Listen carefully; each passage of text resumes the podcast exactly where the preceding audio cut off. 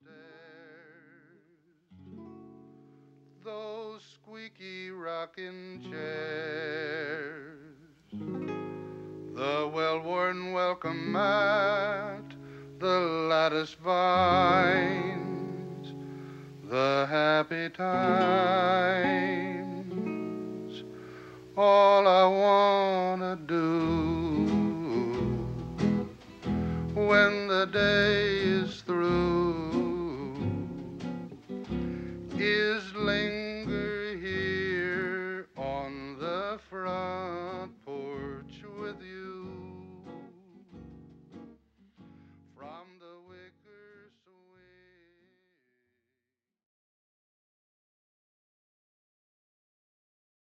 Welcome to episode 11 of Sharing the Magic, a show dedicated to all things Disney. Join us today as we explore the magical world. Whether you're a die-hard fan or a casual visitor, this podcast is for anyone who can use a little extra pixie dust. I'm your host, your ghost host, Barry. And boy, do we have a show for you today.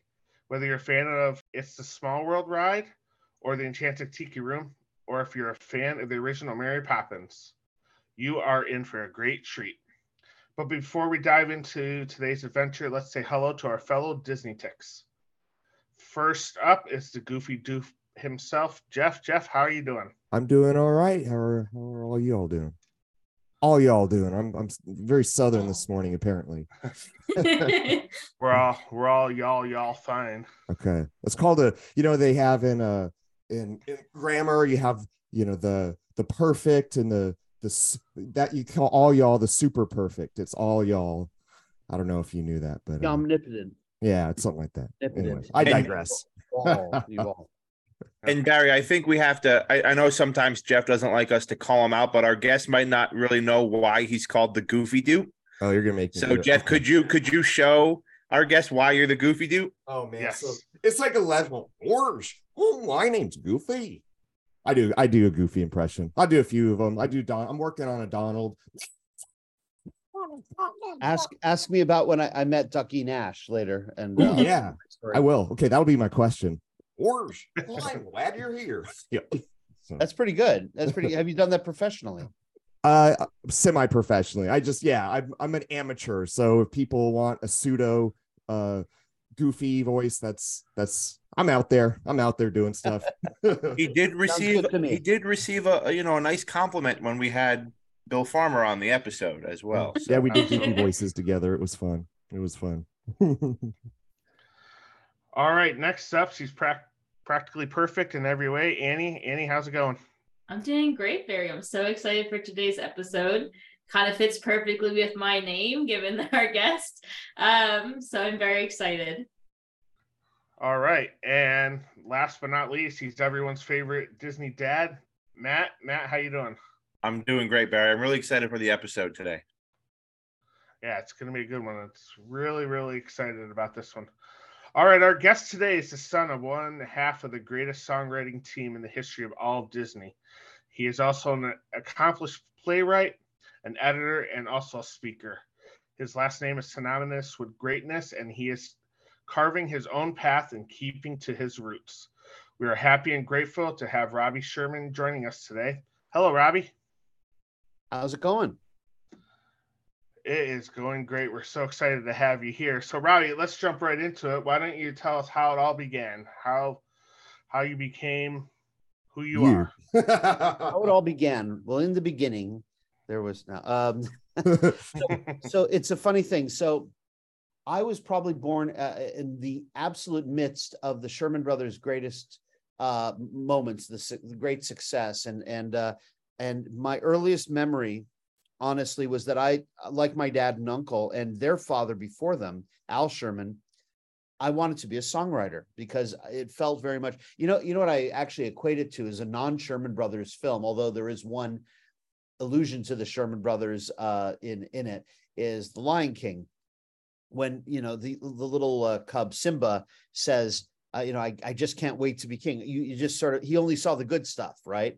And I saw the good stuff uh, it- because it was like being at the top and having the my my dad and my uncle at the top of their career. Really, it was nine. I was born in 1968, and literally my earliest memory was that I wanted to be a songwriter like my dad and uncle. And you mentioned playwright, which I am. You mentioned editor and all, all of those things I am. But really, honestly, my my true passion, my true love is songwriting, both music and lyrics. My dad was more known for the lyrics, and my uncle more for the music. But um, but that's uh, but so you asked, you gave me the very large topic of uh, in the beginning I have to say that that's that's my beginning and, and my exposure. There was they were absolutely at the top of their career, not just from a point of view of Disney, but from a point of view of of really all of Hollywood. They were the last film original film songwriters for musicals. Uh, they would they couldn't have guessed that 10 years later that the film musical live action film musical was going to go the way of the dinosaur and um, and and sort of unceremoniously be dropped from you know viable genres. Um, that said in hindsight we can see it because all the other big studios uh, mgm being one of the big ones um, you know really disney walt was the last one to do original live action musicals and uh, and the sherman brothers are the great benefactor uh, beneficiaries of of uh, of that phenomenon. So so we know all the you know, we know who who it is, but how how how was it? How was it living, live living knowing that you know who? I have to tell you, people. You know, I I sometimes give this. uh tour. I, I haven't done it since before COVID. I think last year we did it was 2019.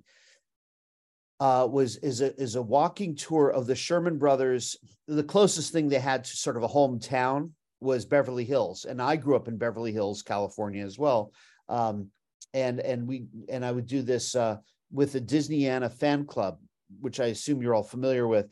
Uh, they're the longest uh, fan club of of Disney um, items and, and, memorabilia and that kind of thing that uh, around. And they, they start, I think they started in 1984 or something like that. So it's going on 40 years, and uh, and uh, and in cooperation and coordination with them, I should say, uh, I did this uh, walking tour and uh, uh, and also trolley tour of Beverly Hills, and I would show not just the Sherman Brothers origins there, and it's very interesting because you you, kind of get a sense of of history as well because uh, you know the first home that that that my family ever owned was in uh, my father's side anyways was in Beverly Hills, and my father wrote this amazing poem uh, called "My Father's Dream Upon a Hill." He was 13 years old, and my grandfather had had the the poem made into a plaque.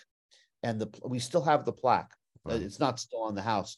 And i point out that this was on on there and, and how and how that must have been a very odd thing you know you know you're walking home and you see a plaque that uh, with with a poem that you've created written on you know you bring your friends home and you see this plaque on the on the side. But what i explained to the people on the tour is that that this was the first home that they ever owned probably in thousands of years because because they were immigrant my grandfather and and and all of my ancestors actually even on my mother's side were all immigrants from uh, the form, former Russian Empire and uh, Ukraine specifically, which is obviously in the news these days, and um, actually on both sides. And it was, uh, and you know, the, the czar was, uh, you know, you could own a piece you could own a piece of mud somewhere but then if you wanted to have a pogrom and that happened you know the cossacks came in and uh, good luck. So the idea of it, made i think my family uh, very much uh, stalwart americans um, and and very proud of being american. And um, and that's very important as it plays in my father's life because you know he he volunteered to join the uh, U.S. Army a year early uh, than than he than he should have. Really, he was 17 years old when he joined the U.S. Army to to fight Hitler and and the Nazis. Wow. And um, there was a, a, very strong patriotism in our family in, in, in that regard, um, which very much was part of my dad's personality his whole life. Um, and you know he hated any type of despotism and and um, and was very much um, a world federalist, which is a very archaic term, arcane term at this point. But uh, the great songwriter Oscar Hammerstein uh, second, who wrote things like South Pacific and and it was probably much like my dad in, in, many ways in that he really came and approach to his approach to poetry and songwriting and lyric writing was that of the, the poet as opposed to other the way other songwriters come to it and other lyricists come to it yeah um how how was my childhood growing up from uh from you know the the early 1970s i have to say and this is a thing i always like that question because it was living living with uh, my dad was like living with a real poet in the very best sense of the term. He was generous. He was very much art based uh, and and and very poetic in the way that he lived his life. And i i give this example when i do the the walking tour there's a certain section of beverly hills which are these these um, this bank of rose gardens and both my father and mother uh, grew roses. It was actually sort of a joint hobby of theirs, and, uh, and and other flowers as well, but roses in particular. And I remember when I was a boy, my father did a lot of DIY, a lot more than you'd think a Beverly Hills uh, resident would do. Uh, in fact, much more than any resident would do, except for my father. He was he was very into his DIY, and uh, and would paint fences and would would would build once built a, a waterfall from scratch. You know, he he did a lot of DIY, and uh, we were going out to get some paint on a Sunday morning, I think it was, and he said, or a weekend morning, I don't know whether it was Sunday or Saturday, and we're driving along, and he sees I'm down Santa Monica Boulevard, and, he, and we're about to turn down Beverly Boulevard, and he says, "Those roses, they look like they smell. I bet they smell beautiful." I was maybe nine years old, 10 years old. And he's and I said to him, I said, I don't know, I've never smelled a rose. And he turned the car and did a U-turn, the, big gold Cadillac. It was a 1973 Eldorado Cadillac. And, and he and he did this U-turn on this street. It must have been a Sunday because it was pretty empty streets. and uh, he turned around, made it like a J on, on the street, parked his car and says, What do you mean you've never smelled a rose? And he parked the car. We walked out to the rose garden, and uh, and he said, he said, "Here, smell this." And then he, we went to another rose and smelled this. He smelled it, then I smelled it. He says, and then he looked at me and he said, "Robbie, in life, you must always take time to smell the roses." And that's, that's what I mean when I say that's he lived a poet's life. Yeah. He yeah. understood this is this is a poet's way of thinking and the idea that he would take time to smell the roses. And when i do the tour the walking tour which i hope to do at some point again in the future I, you know i live in london england now so it's i have to come back to a little bit of a trek. Exactly. Yeah it's a little bit of a walk. And uh, anyways and so uh, when, when we do the thing I, I, I point out I, I say you know this is this isn't just a small folly. Now, take my father and uncle's most famous musical, Mary Poppins, uh, for which they've gotten the most accolades and won the Oscars and the Grammys and what have you. And of course, is is renowned throughout, not just from Disney fans, but throughout the world. Yeah. And uh, if you think about what the theme of that story is, take time to smell the roses is really what it's about. It's telling the father, Mr. Banks, take time excuse me to smell to to enjoy your family don't you know you can raise money and you know do your banking and all of that stuff materialism is one thing but the that's idea actually, yeah and that's that's actually the theme of that story is is taking time to smell the roses yeah. and and it's finding the magic in the mundane if, if is another way of putting it yeah. so you know so you have this lovely day but it's supercalifragilisticexpialidocious, magic in the mundane. Um, uh, a spoonful of sugar helps the medicine go down. Same thing. All of the songs, in one way or another, resonate to this theme, which is one of the things that um, when I was learning song, the craft of songwriting, my father also talked about this. He said, he said, you know, a song is about one thing people sometimes write a song. Well, it's about several things. Well, my dad would have would have uh, said no. It needs to be about one thing, and he, he did that with me many times. And that's that's how I that's how I know that that was his thing. So the idea is, is that in a musical, the songs themselves, and not just the songs, but everything in a story. And it, by the way, it's not just with a musical. You could take The Godfather or Chinatown. Everything resonates around the theme of the story. Once you once the writer discovers what that theme is, it's it's uh you know and and uh, settles on it, discovers it within himself. Why is he writing this story? Then then he knows what that story is about then stick to it. Everything in the movie Titanic, it's a great example, by the way, if you remember the movie Titanic, Yeah. because everything is about the idea that that when you release your hold on the physical, then then the metaphysical becomes alive and mat the magic, the metaphysical, if you will, becomes alive. It's true about the ship. It's true about the diamond. When when when Rose throws the diamond into the into the ocean, then suddenly she's allowed to be liberated and to be with her love again. Her it was through death, but Right. nevertheless, it was her final release Yeah. of of the uh, very pertinent today with this uh, horrible uh, tragedy with the Titan Yeah. ship. Yeah. Anyways, I I could go on, but that's that gives you a kind of a a sense of the of the world that so very much the the professional philosophy that I have today has to do with um with the lessons I learned from my father Yeah. uh as a boy. That really, that's really fascinating to me. I'd love, I would love to, to continue on that because you know I'm I'm thinking the uh, the difference between you well, know how long have you got? oh I- yeah as, as long as you have but uh there's there's no time for me at least but you know thinking through thinking about I the sometimes difference lecture on this. I I did a I did a lecture at a at a college uh, for actors in, in Yeah. near London, in a place called Guildford, at a GSA Guildford School of uh, I want to say Guildford School of Acting, but I could Uh-huh. be about the name. I should know.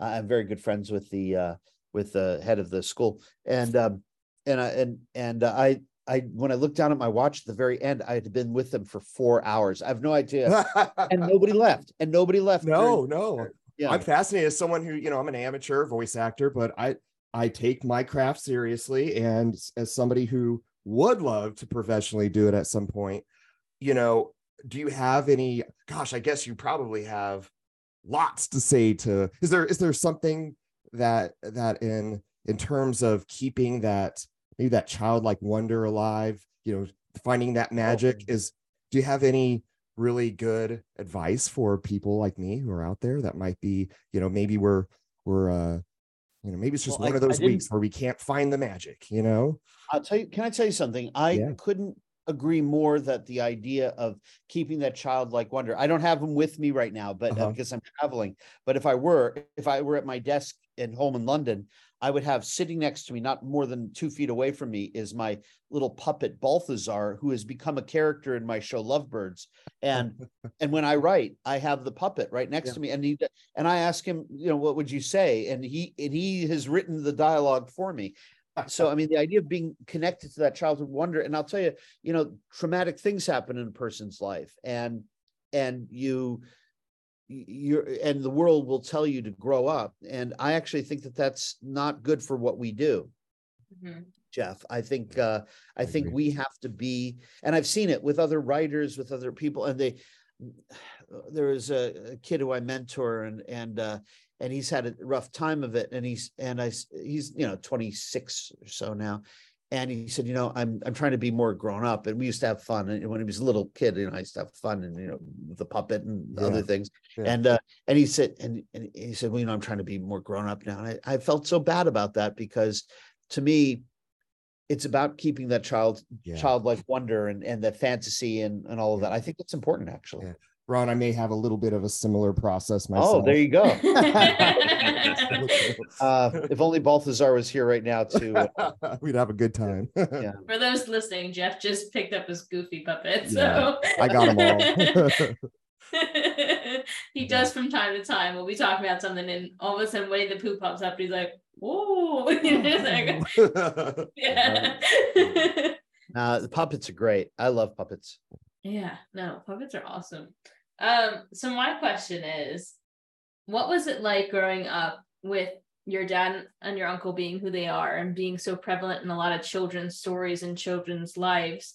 Hmm. like um were you bragging at school like oh my dad and my uncle wrote that were you like oh i don't care what they do you know like what was the vibe there It's a funny thing. Um, I don't think I was kind of, I was a little bit more quirky. Uh, I was never into sports. I was born without the gene. I don't understand. I wish, I wish I had it. It made it always, um, it always made me a bit sad because there's nothing like sports because you know everybody gets together and they go, yeah, know. But um, but I was sort of recognized as being a musician and and uh, being very much a, a musical soul and and and I guess that that helped. But it's a funny thing. Beverly Hills has a lot of people who are very. There's a lot of bullies in Beverly Hills, Mm. interestingly, because uh, I'm talking about when I was growing up in school, much more so than I think in other schools.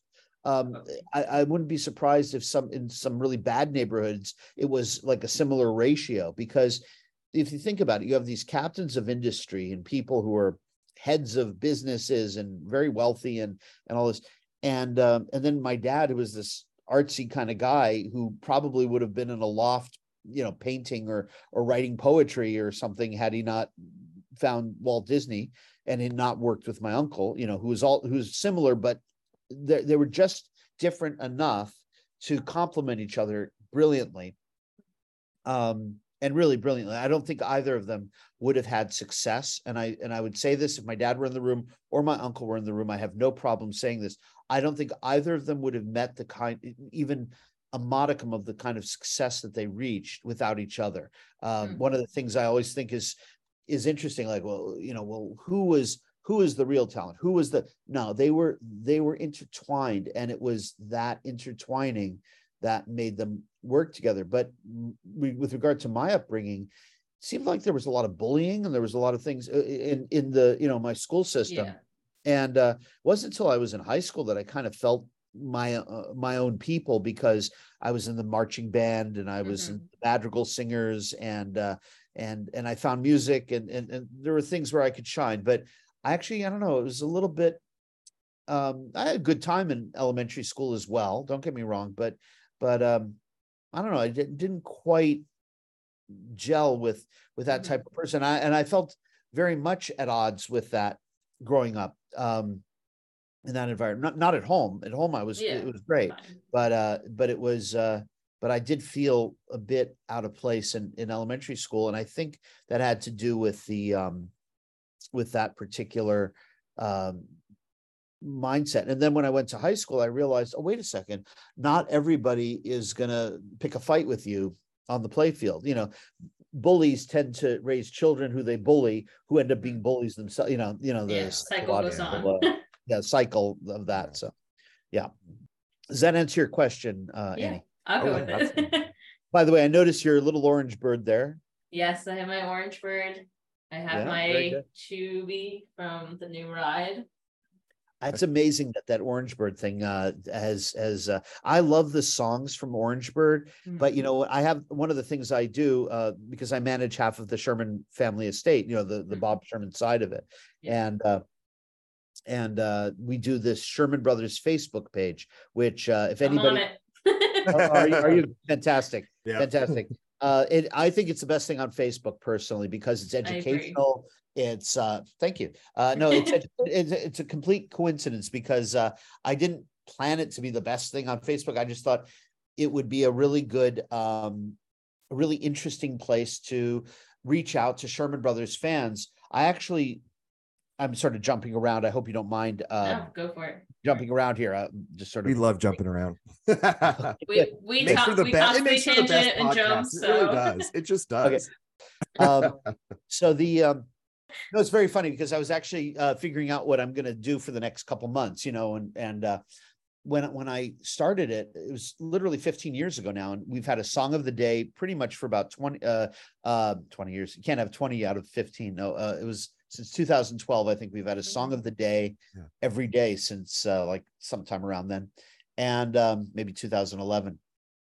And uh, um, and the thing about it is that the Sherman Brothers fans are, are there, there's uh, n- n- um, an amazing number of Sherman, probably more than any other songwriters, including the Beatles, uh, for the simple reason that you know everybody knows their films, uh, whether it's Mary Poppins or Jungle Book or Winnie the Pooh. I mean, these are billions and billions of dollars that are coming in every year on each of these franchises. Uh, certainly with Winnie the Pooh.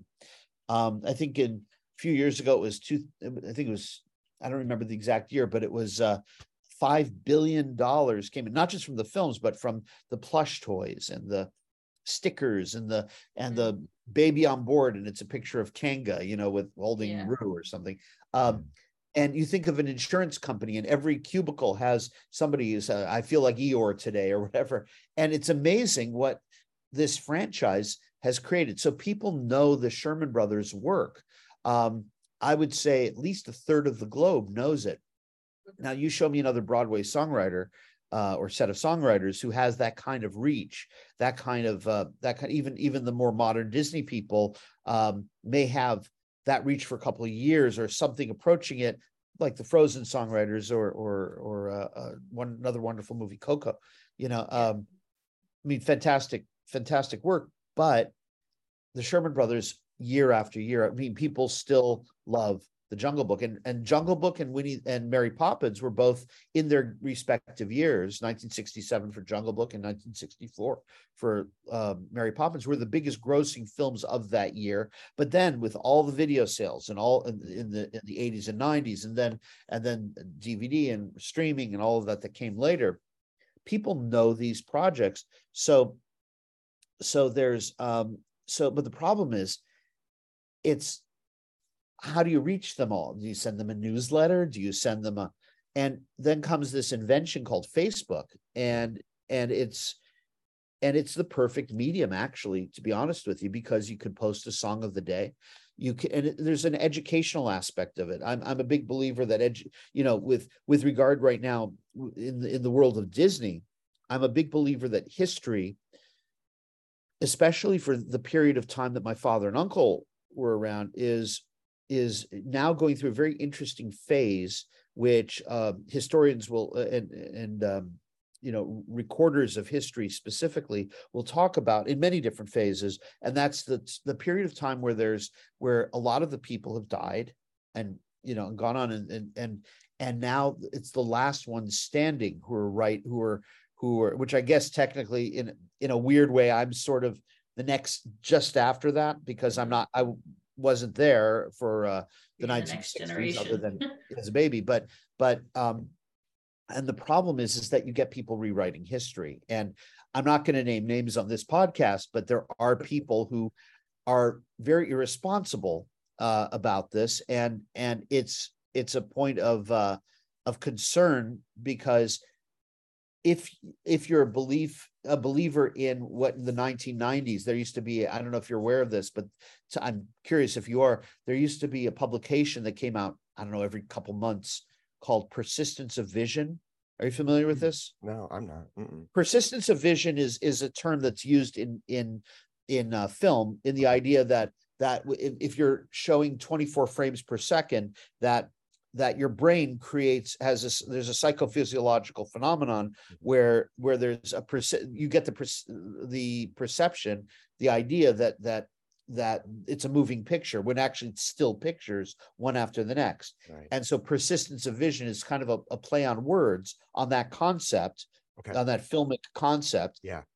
and um and the idea of how does and it was a disney disney fan uh, similar to people like not unlike yourselves who love disney and are very passionate about disney maybe aren't employed by the company but but are but are seeking to to find the magic in it Yeah. if that makes sense Absolutely. Yep. and i think that's a fair uh, correct me if i'm wrong maybe No, you're that's fair. Yeah. No, that's that sounds Correct. That's maybe that's you're all here in to a spy nutshell. on me. I don't know. I, I, I don't know. No, that's it.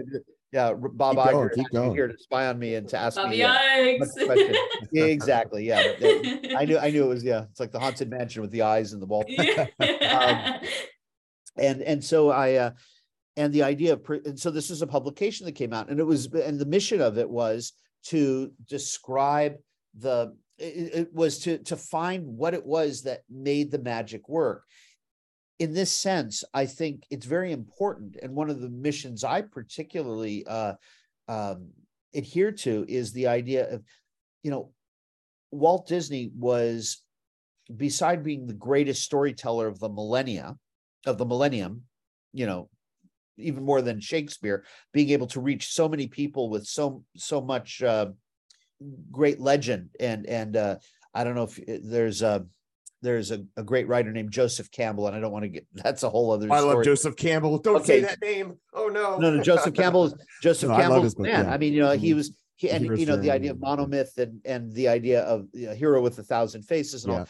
But if you think about, and he would talk about the the who are the what are the religions of the future? What is the religion of now? And it's it's the writers, it's the storytellers, it's the people who, and it always was Yeah. And taking those legends and telling them now. So I have nothing but awe for Walt Disney and what he was able to create. One of the great things that Walt Disney did, and I don't think I think this is deeply underappreciated with regard to my father and uncle, was he saw in my father and uncle in 1960, in June of 1960, when he met them, when he met the two brothers. And I don't know if you're familiar with the story, but I'll, I'll share it with you. Uh, in 1960, they had written a song that had become a top five um, hit for Annette Funicello, who was, of course, one of the Mouseketeers. Mhm. And Walt needed a song for a very small little picture that only made it to to TV in in the states. It was in theaters in the in uh, in the UK and in Europe, but uh, didn't. And that was the Horsemasters. The Sherman Brothers came in. They wrote a couple songs, um, including the Strummin song. Walt liked the Strummin song, said this is great. But when when he brought them in, I don't know if you know the story, um, but Walt said, uh, "I'm sure a lot of your audience doesn't know, so I'll share it with you now." Yeah, and I Uh, don't. So I, yeah, I want to hear. Oh, it. great. Okay. Yeah. So, so no, it's a great story. So, so Walt brought them in, and he, they came in with with uh, with Jimmy Johnson, who was the head of the music department, and and and uh, Walt started in right away because busy man, and he had a lot of things on his mind, and he said, "So the two these two twins, they they Mhm. they they're born on different. They're they're born, and then the parents separate." divorce and then they're on the kids are on separate sides of the country they don't know that they even exist that the other one exists and they meet at summer camp. And Walt goes on for about half an hour. Now, my father and uncle are, are amazed. Walt Disney, when they first came to California in 1937, as they entered, because they drove across, there were, you know, people didn't fly back then. I mean, so Mhm. much. And certainly not my dad and uncle and their parents. And they're driving in a car and they see the ads for Snow White as they're driving through, uh, entering, Cal- welcome to California. Uh, and then you see a Snow White poster at some point, uh, you know, billboard at some point. So Walt Disney was as much of a legend as you as he might be today to them. And they're sitting in front of the man himself in his big desk, and he's telling the story. And Walt hated being called Mr. Disney, but and they they were told this, and my dad piped up finally after about I don't know 15, 20 minutes, whatever it was. And he's and he says, uh, Mr. Disney, Walt stop smiling, stop you know, being interrupted. And he said, and he said, uh, we came in here for the horsemasters.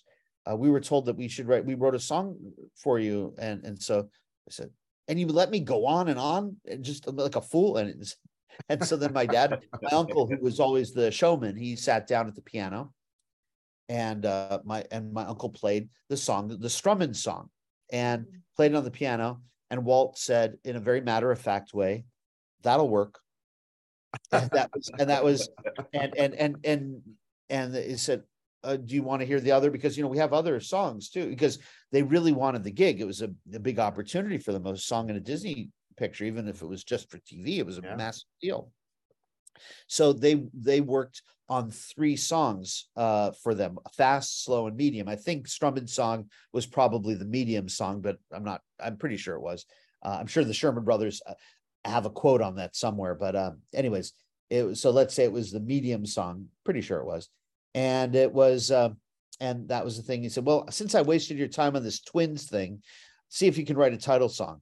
And they wrote um, they the, the uh, I think it was for now for always, which became one of the songs that- and the, a week or two later they came back, met with Walt again. They liked this. Meanwhile, Walt was working on um, had been working for 15, 16 years to get the rights for a a, a, a novel uh, Mm. by a woman named Pamela Travers, P.L. Travers. And he'd been struggling to get the rights to this thing. Nobody could get the rights to this. Rodgers and Hammerstein tried to get the rights to this. The other songwriter who famously tried to get the rights was uh, was uh, Stephen Sondheim. Couldn't get the rights to this thing, and and the last person that you know because she saw herself as a very serious person um, that that he was going to give the rights to was was Walt Disney. Anyways, and so my dad and uncle were there and this is the genius of Walt Disney. He took these two rock and roll songwriters. There have been a couple assignments at this point. There was they tried the the for now for always said I like the song, but for now for always it's not the title of my picture. And eventually, and then the, uh, one of the other I think it was Let's Get Together was the Mhm. next.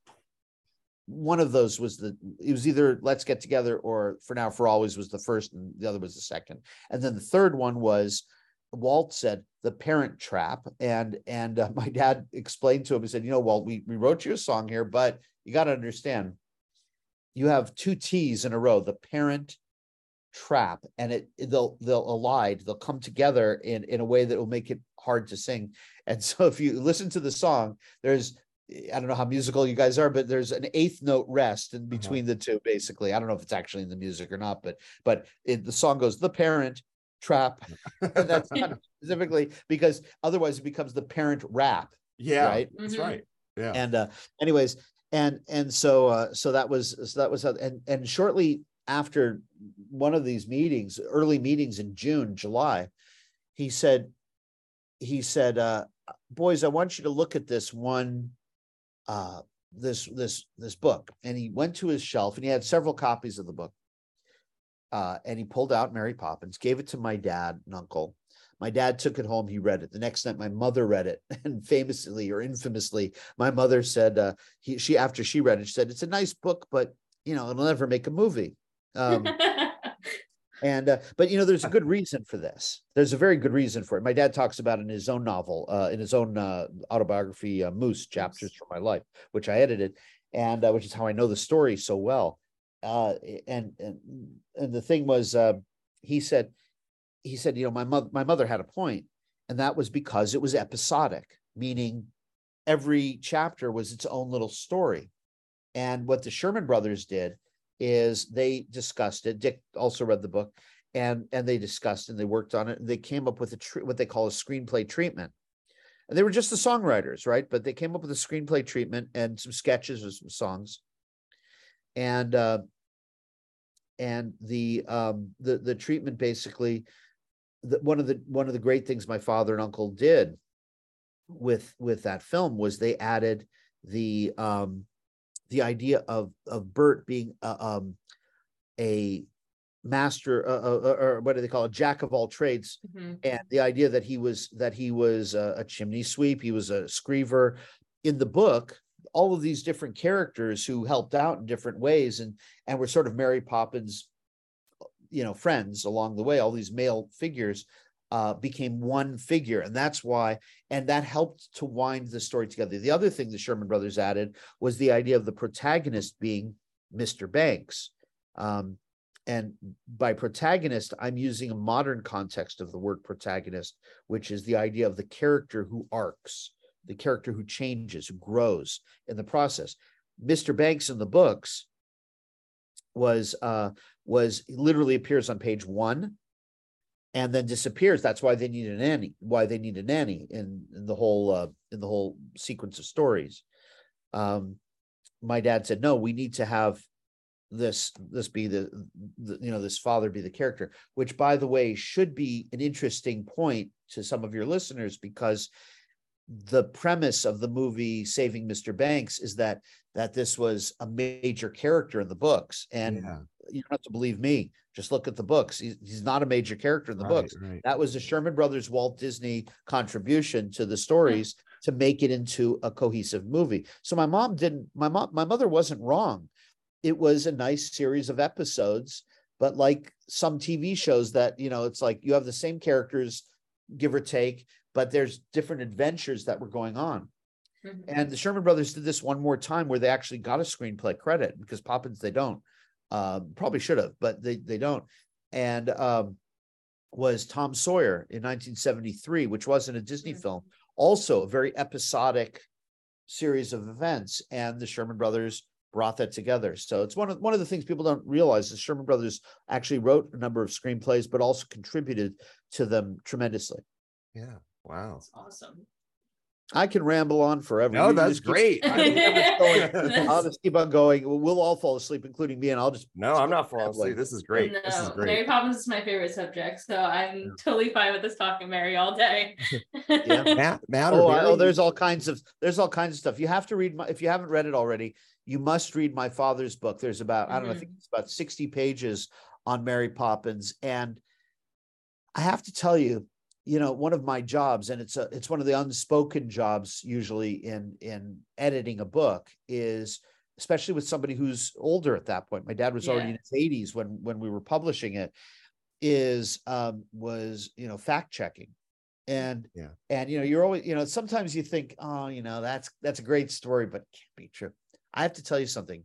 My dad, if anything, he was modest about the things. And I'm talking about World War II stories, stories about his father, and and and some of the amazing interactions that my grandfather had uh, in the songwriting world and other things. And you know, things I thought, ah, you know, that's kind of that's got to be a wives' tale. I I really worked hard to do as much uh, fact checking and so much integrity with my father. It's that's the that's the lesson I was left from that experience editing the book. It's called Moose Mhm. Chapters from My Life, Robert B. Sherman. Um, and uh, I highly for Disney fans who really want to know the real story. And by the way, he doesn't talk about it, most of it isn't even about his Disney years. It's things about the war, things about his childhood. But there's enough stuff about Disney. There are a few stories that are very telling, and uh, and he really is an honest broker Yeah. and um, and which you don't always find. Uh, Like I was Mhm. telling you about or- oral history Mhm. um, and and the and the last men standing. I think he may be the last one. I mean, who really who really knew and Yeah. really tells it straight. Well, I'm excited for that book. I just got it on my Kindle, so I'll have to. I'll have to read it. It's gonna. This is great. Thank Cool. you. So, so. Robbie, let me let me ask you. Um, you know, there was a CD that came out um, a few years ago, uh, the Sherman Brothers Songbook. Um, oh, from nine, and- uh, 2009, the one Yeah. with the where they have red ties on. Yeah. Yeah. So my, my question is, um, how uh, how well did did your um, your father and your uncle um, work with um, Annette Funicello? Because I know you mentioned her, but Right. I know like the first two songs down there are uh, "Tall Paul" Sure. and um, "Pineapple Princess." And Yeah, uh, so yeah. how, how how was it how was it working with her you know and her popularity when she was with um the Mouseketeers and that Well, so so one of the things, and and you'll they write about Annette and their their experiences with Annette. Um, so I can recount a few stories there. Um, first of all, they always both brothers refer to Annette as their lucky star, and that you'll see that in the book uh, in Moose Chapters from My Life, and that's because without her, they would never have been introduced to Walt Disney. And what I didn't finish, and and I'll come back to your to your question uh, in a moment because I realized I just didn't finish my story. My father and uncle they discussed the book Mary Poppins, and I will come back. Don't don't worry, I, I haven't forgotten. I just realized I'd forgotten the earlier story, and if I do forget, just come back at me and say, you know, Yeah, you- we'll remind you. No worries. you lied, Robbie. you. Tell us the story. So, uh, so with Mary Poppins, um, so so they read the book for Mary Poppins, and um I can't believe I didn't finish the story because it gets better. Uh, so with Mary Poppins, they read the book. They came back to Walt Disney and said, "Look, we we looked at this, and there's about six chapters that actually make um, make sense to be uh to be to be a story to be the the, the bones of of the story mary poppins. And i said which six chapters? Walt said. And he said well these. And my dad took out the book and they'd circled or check marked six chapters. It's a well-known story this is so maybe some people know this. Um and walt took a moment and he went back to his bookshelf where he had several copies, including his own personal copy, pulled it out and opened the his personal copy in the index, and he's and he had had circled or xed the same exact six chapters, and Wow. there wasn't a lot said, except for this. And then Walt said, "You boys like to work, don't you?" and, he said, and he said, "How would you like to work here for me?" Wow. and that was the first time and only time the only time walt had a lot of um staff composers you know without lyrics without um but walt that was the only time walt ever hired staff songwriters on and and, and this is the genius of walt and uh, this is what i was getting to earlier um the genius of walt uh, well there are many geniuses of walt i shouldn't say the only one because there are many the genius of walt the thing I think people need to understand, he knew how to he knew he knew how to spot talent because Mhm. the Sherman brothers were writing Pineapple Princess and and um, uh, Herbie the Merman and these novelty 50s songs that were cute didn't make millions of sales. They they did okay in their time, but you know, uh, Tall Paul was one of the big ones. You're 16, the, the song that eventually was recorded by Ringo, originally Johnny Burnette. So you know, these were these were they did well. They actually made a good career but Walt Disney saw in these rock and roll songwriters the potential to make Mary Poppins. And we're not talking about five years into their working, we're talking within the first three months. That was one of the first, one of the early assignments they got was Mary Poppins. And this was something he was fighting for for 16 years. So, as part of that persistence of vision, to understand, Walter, you know, he took chances, but it wasn't they weren't foolish chances. They were they were chances based on a on a deep ingrained wisdom that this man had. And in fairness it's not just walt disney it's also what he must have seen. And i think it was a lot my dad because my dad was very much an intellectual and, and so i think he saw that there was somebody who could give voice to his voice and and is very much true. I mean, if you think about certain songs like "It's a Small World" or "Feed the Birds" or or some of the more philosophical uh, numbers that the Sherman Brothers wrote over the years, um, these were songs that, in in a family friendly way, were edgy, and Mhm. and were were uh, even the even something early like the Parent Trap. You know, this is about a, a family of divorce. This Mhm. is you know the idea of the breakdown of the nuclear family in 1961. I shudder to think what Disney would have been like without the Sherman Brothers. I really Mhm. do Oh, yeah. because the 1960s, even the Jungle Book, um, you know, has amazing songs and all. But anyways, I digress sort of because I I was finishing up from the previous thing and I forgotten to actually finish my story. But now we're talking about Annette, and uh, so uh, Annette was a young girl, I think 14, 15 years old. Um, whenever she would go to a recording session, she would go apparently with her priest, her Catholic priest.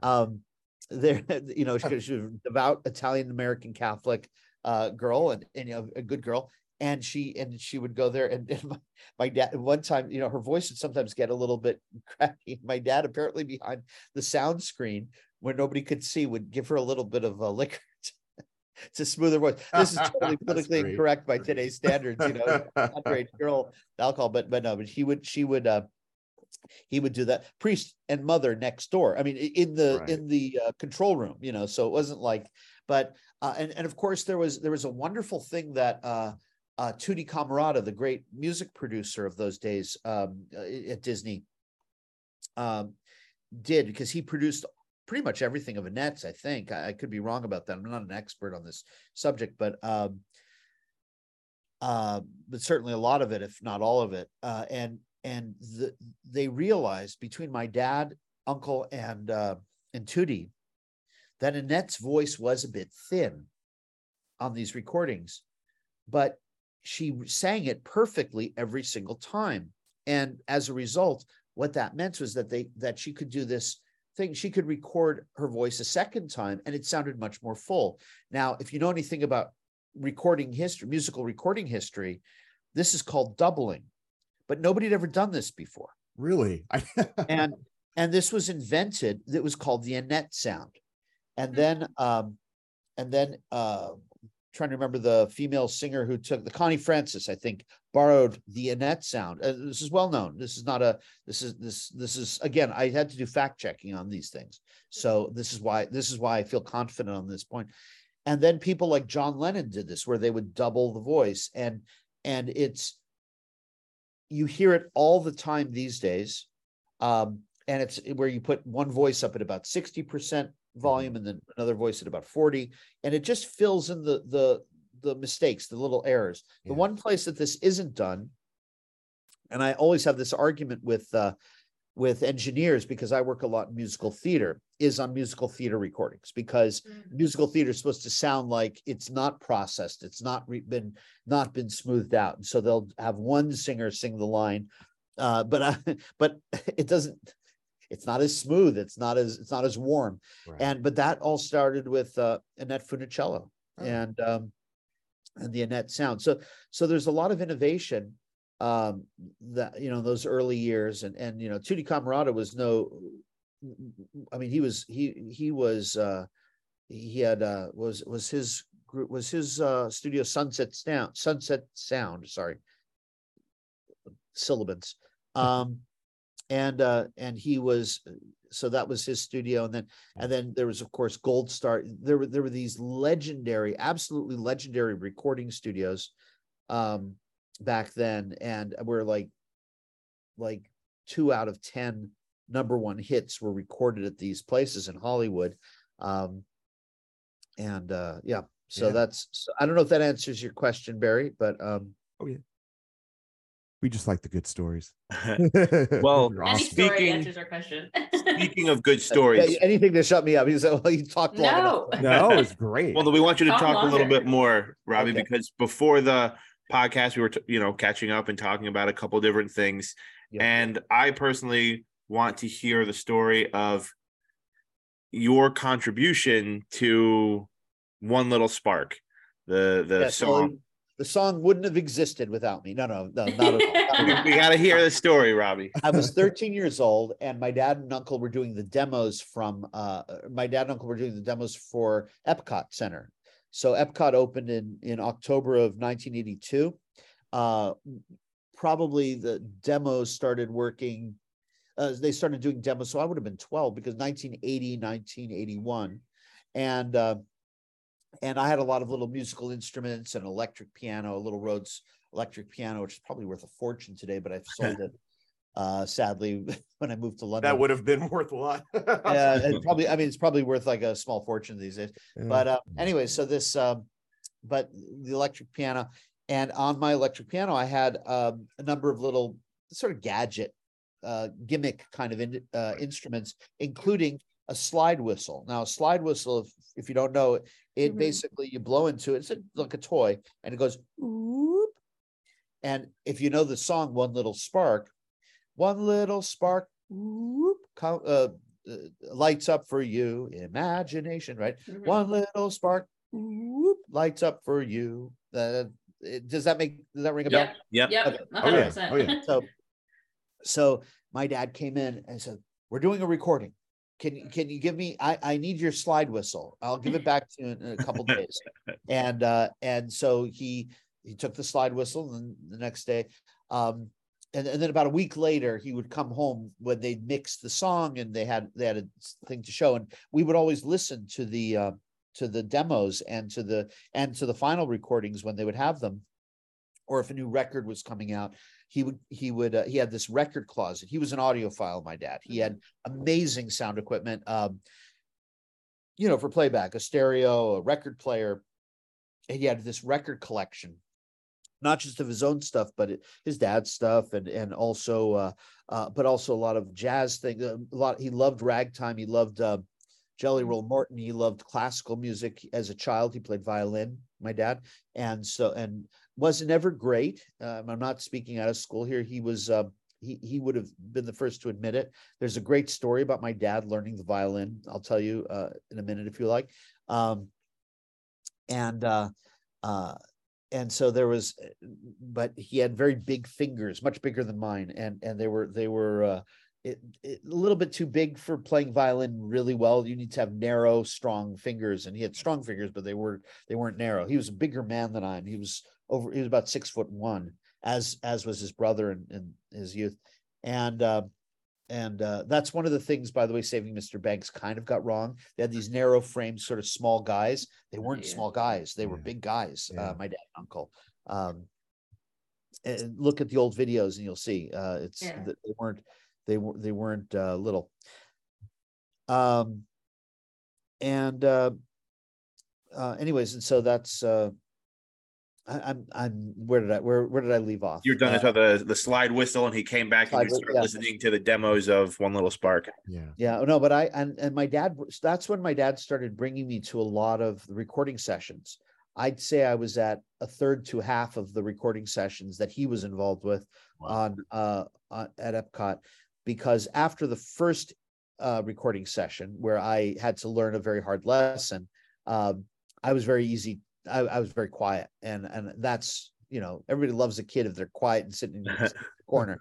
But uh, everybody was coming up with different ideas like oh why don't we put a slide whistle in? That wasn't one of the ideas and so little robbie raises his hand and said or not i didn't raise my hand well why don't you do and my dad turned around on his swivel chair looked at me and he said robbie yours is to sit and listen and learn. And i was mortified i was embarrassed by this but i learned my lesson and uh, you know not not to make a bunch of comments and uh that, that unless they were asked for which nobody's going to ask a 12 year old certainly not these days and uh and that was and i'll tell you why that's why that's a funny story um so in 2015 we were recording the original cast album for uh for uh, a spoonful of sherman my show that Mhm. about my family 100 years of sherman songwriting my grandfather's writing of course and Yeah. dad and uncle and a couple of my songs but Yeah. mostly it was my dad and uncle's stuff and and a little bit and and a good a good portion of my grandfather's too which, which are wonderful songs Yeah. i highly recommend uh, if you go to the sherman brothers facebook page every thursday we have thursdays with al al sherman my Mhm. Okay. grandfather and and we and i feature a song and he wrote for everybody uh bing crosby maurice Wow. chevalier uh uh ella fitzgerald i mean he was he got around with this you know he was amazing um, I highly recommend to listeners, uh, please sign up on the Sherman Brothers Facebook page. Uh, that's literally what it is Sherman Brothers Facebook page. It's a group, not uh, an individual or anything like that. So it's, um, and, uh, and, and so in 2015, going back to that story, 2015, we're doing my, we're doing this album and the producer of the album, it was a, was a, a wonderful fellow named Nick Lloyd Webber. And you may know the last two names, Lloyd Webber, because Mhm. Andrew he was Andrew Lloyd Webber's oldest oldest boy. He had uh, as an older sister as well.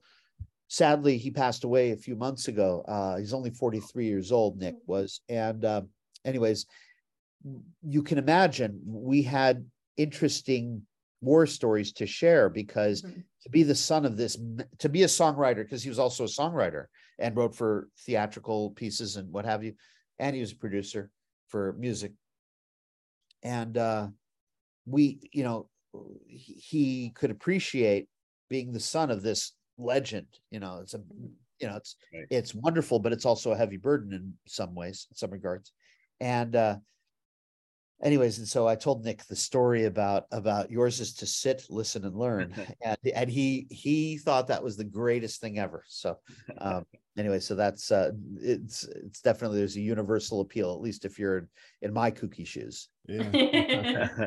so Robbie, grow, growing up, I gotta ask, growing up, did you have a favorite song of your dad and uncle? And then, you know, now having all this experience in the industry and being a successful songwriter yourself, has that song changed uh, to be a new favorite?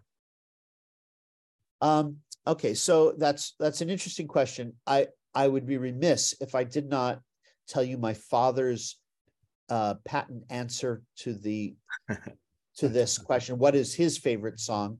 And it very much applies. He says, you know, he says, um, you know, it's like choosing children, and uh, and and the the answer is, you know, how do you, how do you choose a favorite? That said, my dad did have one or two favorites. Uh, his two favorites, uh, depending on the year and the, you know, when he was, was one song from uh, Snoopy Come Home called "It It Changes," which is a, a remarkable song. It, it's in it, odd key changes and and it's it's like no song you've heard, and and it's a very powerful uh, number. And then the other song was a song from a Disney film from 1963 called uh, called Summer Magic, and that was uh, the song um, on the front porch, which as a songwriter I can tell you is is a brilliantly structured and and beautiful, simple song. But you know, simple is what's difficult, right? Right. And uh, writing simple, and uh, and so that was something. And I actually at my father's funeral at the at the you know the reception you know before they buried the body what, what do you call that um the, you know the, Wake. the Wake the viewing. Yeah, the wake. Yeah. well yeah the view yeah when you give the when everybody Yeah. has the ceremony whatever you call Yeah. that um i sang that uh, at um and uh, i remember my nephew alex asked me how did you get through that thing How did yeah, you get through it?" literally. and i said well i practiced it and every time i would tear up which was uh, i would i would stop and i would start the song all over again and i get through but it was uh, because i played it on guitar there were many times when when uh, my dad and i would sing that together uh, you know and uh, i would sometimes I played on ukulele or i'd play it on guitar or Right. keyboards and and and my dad and i would sing the song together he loved that song of the Sherm uh, of his favorite songs of his own stuff and it's not like he obsessed about his own stuff. He actually liked to listen to other people's stuff even more than his own. Right. um but but uh, that was something that we always came back to. For me personally my favorite song is another one from snoopy come home and it's an obscure song and i have no good reason why it's a song that that just has it it's a wonderful sort of happy memory. It's at the beginning of the movie. It's called at the beach and it's and again it's a it's just it's like a song you've never heard before. Uh it's really unique and uh, uh and it just has a very early memory to me. And uh probably snoopy come home is the earliest film that i remember in real time Hmm. coming out and and the record and when my dad would bring home the record. And and it's just it, it's worth a listen um uh, at the beach at your reach at the beach is a larky sparkly wonderland. All the noise and the joys is a music made by a wonder band. Yeah, it's just it's uh, but it's it's magical. And and there's a there's a great music producer who was the producer of the whole album and the soundtrack. His name was don ralke and it was one of my fulfilled dreams. In 1998 i got to meet don ralke little man very small man. He must have been five three. I mean he was wasn't he, he was very s- he's much smaller than i thought he'd be. I also met alexander courage al courage at this thing. It was the hollywood irregulars. It was like this fraternity of of the old music guys from the 1950s who like produced everything at those two recording studios i was telling you about other than Yeah. Camarata and uh, and uh, and uh, Gold and uh, Dick Gold and uh, Stan Ross of of Gold Star, and uh, anyways, and so uh, so I got to meet Don Ralke, who was a, a person of legend to me. Uh, and uh, Don Ralke, I'll tell you what Don Ralke produced amongst many many other things. Uh, if you know the Golden Throats songs, uh, the things by Leonard Nimoy singing "If I Only Had a Hammer" and William Shatner is singing "Lucy in the Sky" and things like that. Weird, wacko stuff. He Yeah. produced all that stuff. Oh, that's But uh, so he's just sort of this quirky Hollywood legend. But he also did the orchestrations from the from Snoopy Come Home, and one of the great karmas my father and uncle always had. Well, not always, but many many times. Um, they had absolutely brilliant and cutting edge musical arrangers and producers on on their films. Mary Poppins, they had Irwin that- which wasn't an accident. They asked for Irwin Kostal, but but Irwin Kostal really he he was a legend on Broadway. I mean, he's like a tier above everybody of his generation, which was a great generation of of Broadway, uh, you know, orchestrators and arrangers and supervisors. Um, but then he had John William Johnny Williams when he was still the first film at the first original film score that he did after he won the Oscar for um, Fiddler on the Roof in 1972. I think he won the Oscar. Uh, he began work that month on Tom Sawyer. And if you listen to the score of Tom Sawyer, and again, this is this gets really in the weeds of the technical side of it, but that's when he found then John Williams of Star Wars fame and Yeah. a million other films found his musical voice. And and I'd have to like sit with you and do like a podcast just on John Williams and Yeah. the Sherman Brothers and what he did for Tom Sawyer.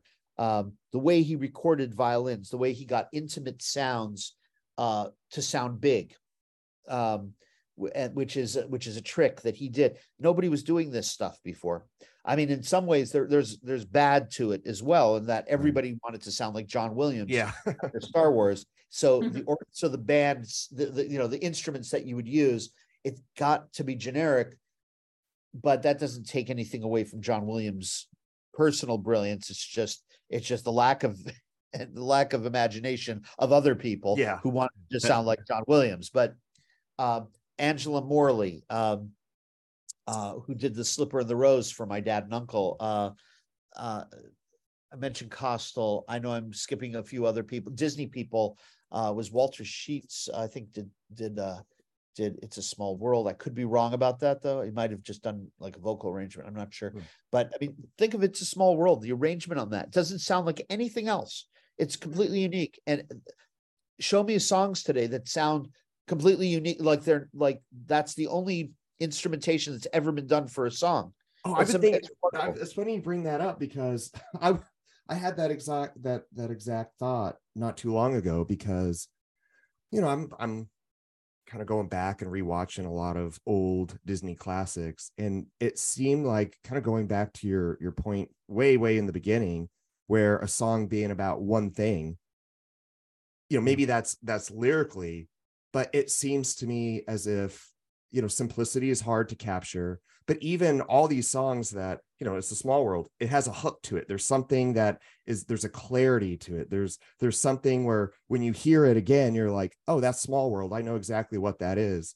But i just i don't know. I don't know what it is. I don't have the musical chops to to speak to it but it just seems as if that sort of for me the best way i can think about it is clarity of what is this song musically what is it doing it Yep. seems like that's not quite as Well, there's a lot of things. There's a lot of original originality in these songs. I think you're talking about a lot of very interesting and, and relevant things here. yeah Um, the originality, you know, my father would be asked often, and my uncle, um, you know, who what comes first? And uh, in fact, every songwriting team gets asked this question: What comes first, the music or the lyrics? Mhm.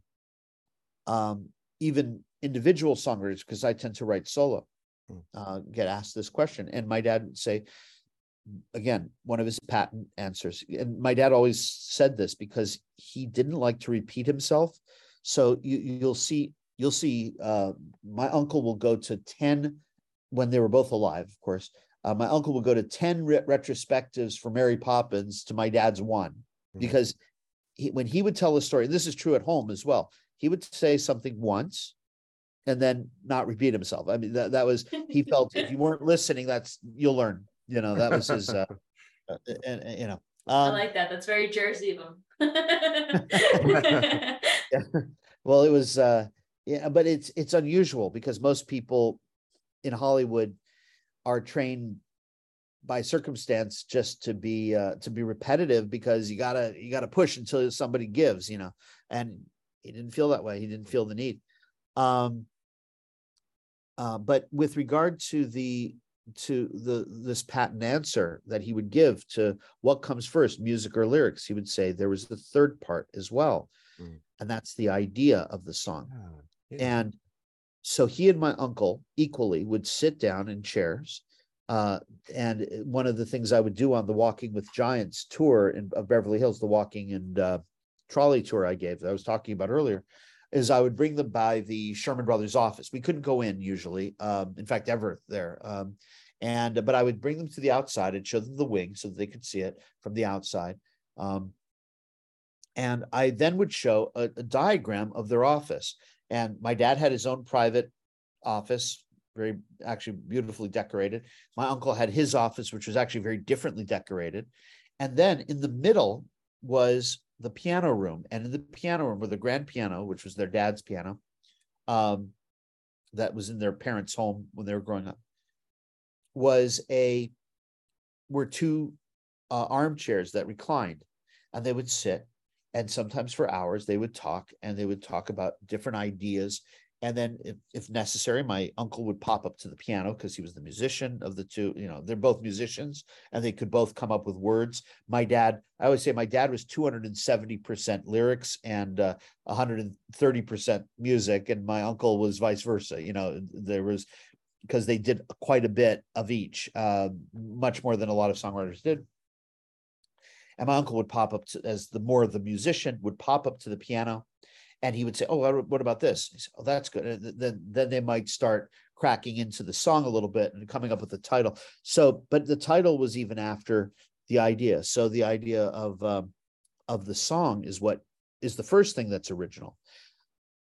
And then musically, it had to feel original. It had to feel fresh. If it didn't, if it didn't pass that, you know, then they would try something else. And uh, and then and then again, the great karma that they had because they were less in control of this part of it was the music arrangement. But they would have they would have a voice in it. They'd say, well, you know, we think this should like have a lot of woodwinds, you know, flutes, violin, uh, of, of uh, flutes, clarinet, saxophone, whatever uh, whatever they would suggest and I, I i'm guessing at that part and i'm you know could be whatever the songs were they would have a lot of discussions with uh, the music arranger and uh uh but but that was the music arrangers area more than you know when you think of what what you copyright in a song for example you copyright the words you copyright the melody line and that kind of is it uh, because you can't copyright a title generally speaking there's there are a couple exceptions. Uh, you can't copyright an idea uh, but you can copyright the words themselves. So so you know that's why you can write a song called i love you because you can't copyright an idea and you can't copyright a song title so but there's but understand that you'll be in competition at the copyright office with thousands of other songs called I Love You. So uh, you know, you have to come up with something original. yeah. So, Robbie, um, you know, we spent a lot of time talking about uh, your father and your uncle. Why don't you uh, let let our listeners know on what you are actually working on, um, your your plays and uh, your theatrical uh, Okay. endeavors and things like that. Yeah. So um, thank you very much. Uh, so uh, I'm speaking to you today uh, from Copenhagen. As you know, I'm meeting uh, with my with the producer of uh, a movie project that we're working on called uh, Incus the Rhamphorhynchus, which is actually a Sherman Brothers project that I've had uh, been working on with with the Sherman Brothers uh, since 1998, 1997, 98. So it's 25 years. It's been a while. Uh, I was a young, young man when when uh, we started on that thing, but even but it goes much further back. It literally was the first story the Sherman Brothers ever wrote a musical for. It, it's about a flying dinosaur named Incus, who's a Rhamphorhynchus, which is a cousin of the pterodactyl. And when one of his wings goes up, the other goes down, which causes him to zigzag through the sky. It was made into a children's record back in the 1950s. Um, and we're doing a feature film animation project with it now. Um, I worked on it pretty tirelessly for 15 years, actually, um, and uh, other things as well. But uh, this new producer, Niels Juul, uh, got involved in in the project, and uh, and you know, and and has been, and he's uh, pretty impressive resume. He he's found the financing, put together the deal for uh, for uh, about four different Martin Scorsese films, including this new one with uh, Leonardo DiCaprio. So we're not talking a small time uh, operation; it's pretty big, and uh, and so that's what we're working on right now, and we're uh, piecing that together. Um, my own, and, and I'm a co-writer of the script on that, and the novelization on that. Um, and uh, what else am I doing? Uh, so then the project that's that's very close to my heart is a, is a show that I wrote called Lovebirds, which uh, was at the Edinburgh Fringe Festival in 19. I'm sorry, not 19, uh, uh, 2015, and uh, and now we're looking to bring that to the West End stage eventually, probably by way of a developmental theater in the UK.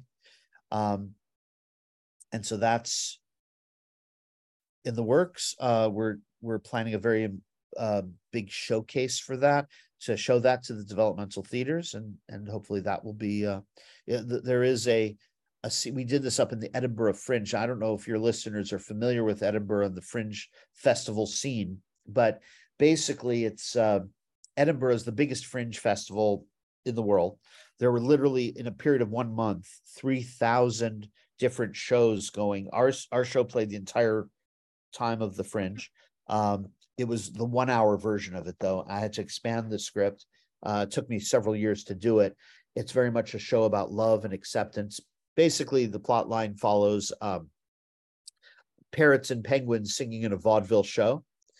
Uh, there's a lot of homages to the Sherman Brothers work, including including a song called Tin Panorama, which I don't know how if you know there was Walt after Mary Poppins uh, won all the awards and was doing so well. Walt actually made a uh, gave my father and uncle a present, and that was to do an album that they wanted to do. That was kind of their their whimsy, as it were, and it was called. And my dad came up with this wonderful name for the album called Tin Panorama because the Tin Pan Alley songwriters and there and that album was an homage to my grandfather's songs and the songs that my grandfather wrote 50 years earlier. So here it was 50 years later. This is 1965. They wrote the Tin Panorama. But there was no song called Tin Panorama. So one of the songs in my show is called Tin Panorama because, like I said before, can't copyright a title. So, Yeah. I, so I thought it's such a great name, and it takes place in this vaudeville, you know, barbershop quartet. Uh, I might tell you that there's uh, four penguins who uh, are in my show who started off their life as waiters in the country cafe and decided to become a barbershop quartet band. A few years later, show up Oh, in I love that. 1923, show up and and they want to be in vaudeville and uh, um, and they're asked the question. It says, "Oh, you're you're not those same penguins, are you?" And, and uh, it says, "Ah, same nanny, different penguins." That would copyright that would constitute copyright infringement. Ah, yes, Yes. copyright infringement. No, no copyright infringement on our part. Um, Same nanny, different so, penguins. different penguins, different penguins.